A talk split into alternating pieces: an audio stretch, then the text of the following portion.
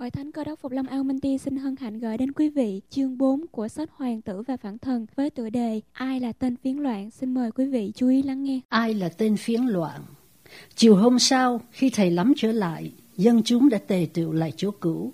Ai ngồi vào chỗ nấy và đang chờ đợi thầy. Họ rất kính nể thầy và cho thầy là người có nhiều ý tưởng mới, rất lý thú. Lê Thanh đã sẵn sàng và khởi sự với một câu hỏi.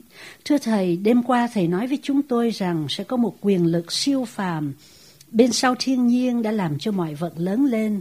Tôi không biết có phải quyền lực ấy đã làm vi trùng sinh sản, tức thứ vi trùng làm cho con người đau ốm và chết không? Quyền lực nào đã làm xét đánh người ta? Quyền lực nào đã làm cho nước sông Cửu Long nước sông Cửu Long dâng cao để tàn phá nhà cửa và mùa màng của dân chúng? Quyền lực của Đức Chúa Trời nào cũng làm vậy sao? Thầy lắm mỉm cười đáp những câu hỏi ấy rất hay. Em còn nhớ chăng tôi đã nói thế giới của chúng ta đang chống nghịch lại Đức Chúa Trời. Ở thuở ban đầu, thế gian này rất tốt đẹp, không có bệnh tật, không bão tố, không lục lội. Nhưng ngày nay ta thấy có hai thứ quyền lực đang hoạt động quanh ta.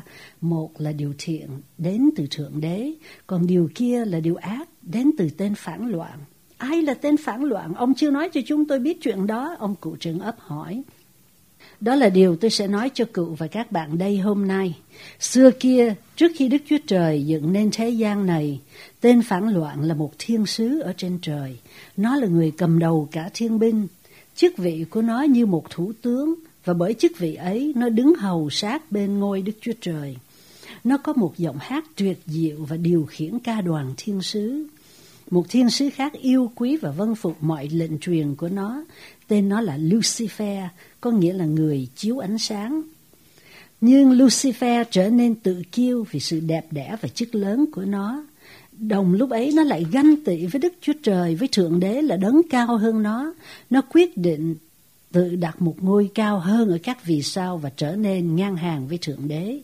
Nó khởi đầu cuộc phản loạn bằng cách đồn ra những chuyện nhảm ở trên trời rằng chánh thể của Đức Chúa Trời không công bình và nó có thể lập một chính phủ khác tốt hơn. Vậy mà một phần ba thiên sứ đi theo Lucifer. Bây giờ có chiến tranh ở trên trời. Rốt lại Lucifer và những thiên sứ theo nó bị đuổi khỏi trời. Đó là cách Lucifer, một thiên sứ cao trọng nhất trên trời, trở nên kẻ phản loạn. Các bạn cũng đã nghe nói về nó rồi. Chúng ta gọi nó là ma quỷ. Nó và các thiên sứ theo nó đều là ác thần. Còn cuốn sách đen của tôi đây lại gọi nó với một tên khác nữa là Satan. À thì ra ma quỷ là một thiên sứ xấu. Tôi thường nghĩ vậy mà đúng, cụ trưởng ấp nói. Trung góp ý, mẹ con tin rằng mọi bệnh tật và mọi sự rắc rối đến đều do thần linh gây ra nên bà cúng thần luôn luôn. Làm sao ma quỷ được quyền kiểm soát thế gian này? Thanh hỏi. Câu chuyện ấy rất lý thú, nó là như thế này. Khi ma quỷ và các quỷ sứ nó bị đuổi khỏi trời, chúng liền đến thế gian này là thế gian mà Đức Chúa Trời vừa mới dựng nên. Tên phiến loạn quyết định lập đế quốc của nó tại đây. Nó muốn người đàn bà và người đàn ông đầu tiên nó chinh phục phải quy phục nó và bất tuân với Đức Chúa Trời. Thế là nó hành động như vậy. Đức Chúa Trời đã tạo nên một khu vườn đẹp đẽ cho Adam và Eva hưởng. Trong ấy có mọi thứ trái cây thật ngon. Trong vườn lại có một cây gọi là cây sự sống. Nếu ai ăn trái cây đó luôn sẽ chẳng bao giờ chết. Nhưng trong vườn lại cũng có một cây khác là cây biết điều thiện và điều ác. Chúa đã truyền lệnh cho Adam và Eva không được ăn trái này. Chúa dặn rằng, nếu các con ăn, các con sẽ chết. Thanh chặn lại, tại sao Chúa lại đặt một cây như vậy trong vườn? Chúa làm vậy để thử họ. Ngài muốn thử coi họ có vâng lời Ngài hay không. Nếu họ vâng lời Ngài, điều ấy chứng tỏ rằng họ yêu mến Ngài. Nhưng dầu sao đi nữa, cuộc thử thách ấy không quá khó cho họ đâu, vì họ có vô số trái cây khác để ăn mà không cần phải ăn trái cây cấm ấy. Đức Chúa Trời có cảnh cáo Adam và Eva rằng có một thiên sứ ác muốn lừa dối họ, họ phải cẩn thận. Có một chỗ mà ma quỷ được phép cám dỗ Adam và Eva, nơi đó là nơi cây biết điều thiện và điều ác. Nó không được phép đến gần họ ở những chỗ khác hoặc cám dỗ họ phạm những tội khác. Một ngày kia, trong khi Eva đi dạo và đến gần cây ấy, khi nhìn đến trái cây đẹp đẽ, bà hoang mang, không biết tại sao Đức Chúa Trời không cho bà ăn trái cây ấy. Ngay lúc đó bà nghe có tiếng nói, có phải Đức Chúa Trời nói rằng bà không được ăn mọi trái cây trong vườn này chăng? Eva rất ngạc nhiên khi nghe có người nói chuyện với mình và lại đọc rõ tư tưởng của mình. Bà nhìn quanh tìm xem tiếng nói ấy phát ra từ đâu. Ủa lạ kìa con rắn, mình tưởng con rắn không biết nói chứ. Bà nghĩ như vậy. Nếu gặp một ác thần, chắc là Eva sợ hãi lắm. Nhưng ở đây bà không tin rằng con rắn có thể làm hại bà được. Thuở ấy, nó là con vật khôn ngoan và đẹp đẽ nhất trong vườn. Bà đâu có biết rằng chính ma quỷ nói chuyện với bà qua con rắn. Bà trả lời, Chúng tôi được ăn trái của những cây trong vườn, nhưng về trái của cây mọc giữa vườn thì Đức Chúa Trời có dặn đừng ăn trái cây ấy và cũng đừng đá động đến. E phải chết chăng?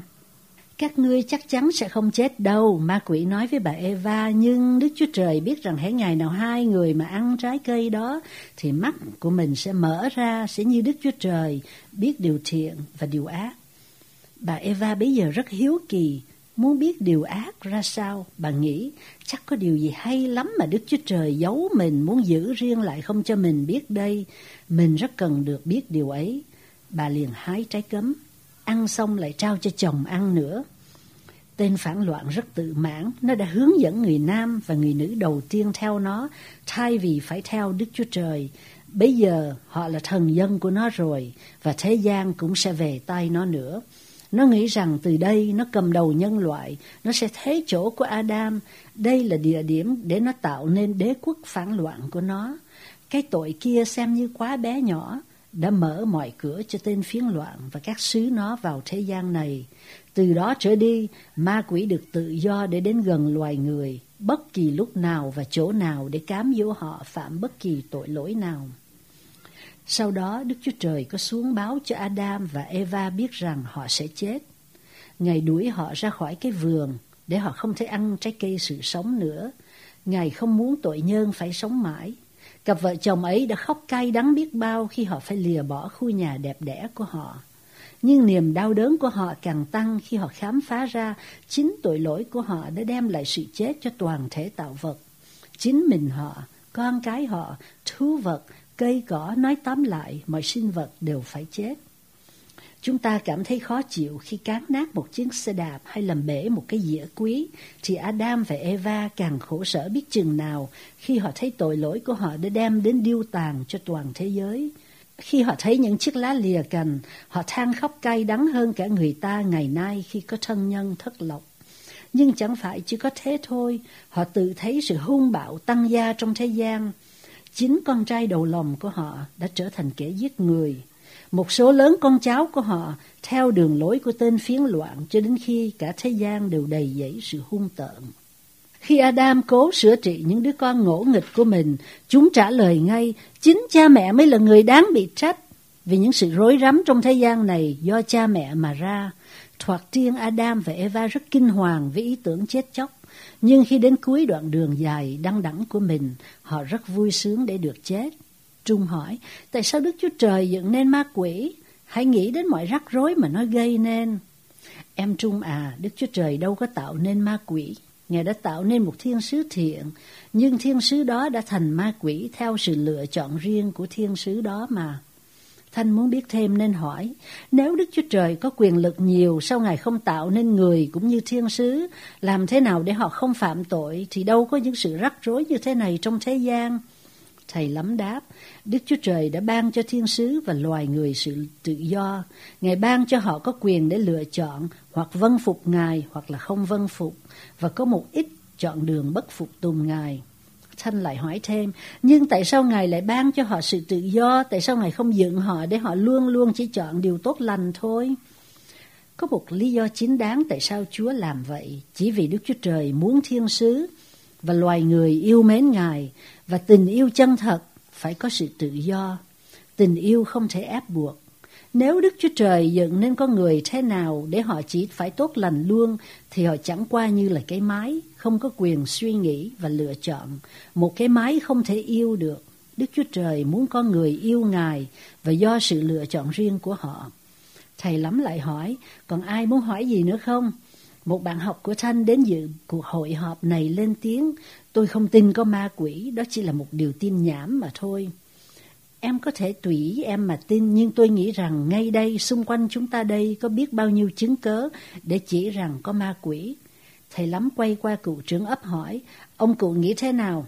Có ma quỷ không? Ồ, có chứ. Rồi cụ kể lại kinh nghiệm lạ lùng mà cụ đã gặp ác thần. Chẳng bao lâu những người khác cũng kể lại kinh nghiệm của họ. Thầy lắm phải khó nhọc lắm mới giữ họ yên được. Sau đó thầy nói, tôi xin cho các bạn hay rằng khi người ta nói không có quỷ, điều ấy làm cho con quỷ kia rất hài lòng. Họ giống như con cá nhỏ bé nọ nói, tôi không tin có một người đánh cá đang tìm cách bắt tôi, cho nên nó lội tung tăng khắp đầm rồi lội tuốt vào lờ. Các bạn chắc chắn sẽ lọt vào bẫy của ma quỷ nếu nói rằng không có ma quỷ. Ngay lúc ấy thầy lắm thấy ở đằng kia có một người cầm một trái dừa tươi với một bó hoa huệ, vụ một chùm nhang cắm lên trên. Những vật ấy hợp lại thành một bó hoa nho nhỏ rất đẹp. Nhưng lòng thầy cảm thấy chua xót và thương hại cho bà ta. Nhìn bấy nhiêu thầy cũng đủ biết một câu chuyện thương tâm ẩn bên trong rằng nhà bà có người đau phải đem lễ vật đi cúng để thần thánh dịu cơn giận. Thầy lắm cất tiếng với một giọng quả quyết và thiết tha. Các bạn ơi, các bạn không cần phải sợ ác thần. Tôi xin đưa các bạn đến một chân thần. ngày mạnh hơn các tà thần kia. Ma quỷ muốn các bạn sợ hãi để nó có thể giữ các bạn dưới quyền lực của nó. Nhưng nó không thể đứng vững trước mặt một thiên sứ nào của Thượng Đế cả. Nó phải chạy trốn trong kinh hải. Tôi thỉnh mời các bạn đến cùng Thượng Đế, cùng Đức Chúa Trời khi các bạn cần được sự giúp đỡ. Ngài đã tạo nên các bạn, Ngài yêu các bạn và Ngài sẽ giúp đỡ các bạn. Thưa ông, ông có nghĩ rằng Ngài có thể giúp cha tôi chăng? Chân của cha tôi sưng to đến nỗi người không đi làm được, không làm được việc gì cả hai tuần lễ nay rồi. Tôi xin tin chắc Ngài giúp được. Cha của em hiện giờ ở đâu? Tôi muốn đi thăm ông. Trung dắt thầy lắm về nhà và cả đám đông theo sau. Khi thầy gặp ba của Trung là ông ba, thầy hỏi, chú bị sao vậy? Ôi, cái chân của tôi. Thầy lắm quay kỹ, thấy chân ông ba bị làm độc nặng. Thầy am hiểu luật sức khỏe và cách trị bệnh thông thường, nên chỉ cho ông ba cách ngâm chân vào nước nóng. Trong khi ông ba đang ngâm chân, thầy lắm kể cho ông ta nghe về Đức Chúa Trời thật. Sau khi thầy ra về, ba của Trung nói, ông ấy thật có tấm lòng nhân từ, cha rất biết ơn ông ta. Trung nói phụ theo, con cũng thích ông ấy lắm. Cha à, cha phải đến nghe ông ta kể chuyện mới được. Được rồi, cha sẽ đến. Quý vị vừa nghe xong chương 4 của sách Hoàng tử và Phản thần. Mời quý vị đón nghe chương 5 của sách với tựa đề Quyển sách của Thượng Đế.